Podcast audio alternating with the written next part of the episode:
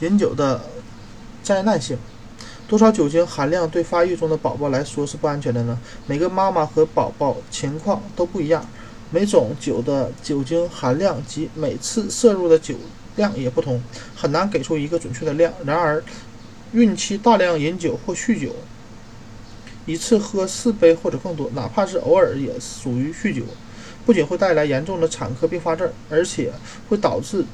胎儿酒精综合症，这种综合症会使宝宝生下来就比一般孩子小，出现面部畸形及大脑损伤，后期表现为震震颤、知觉发展问题、注意力缺失、学习障碍、低智商及其他精神缺陷。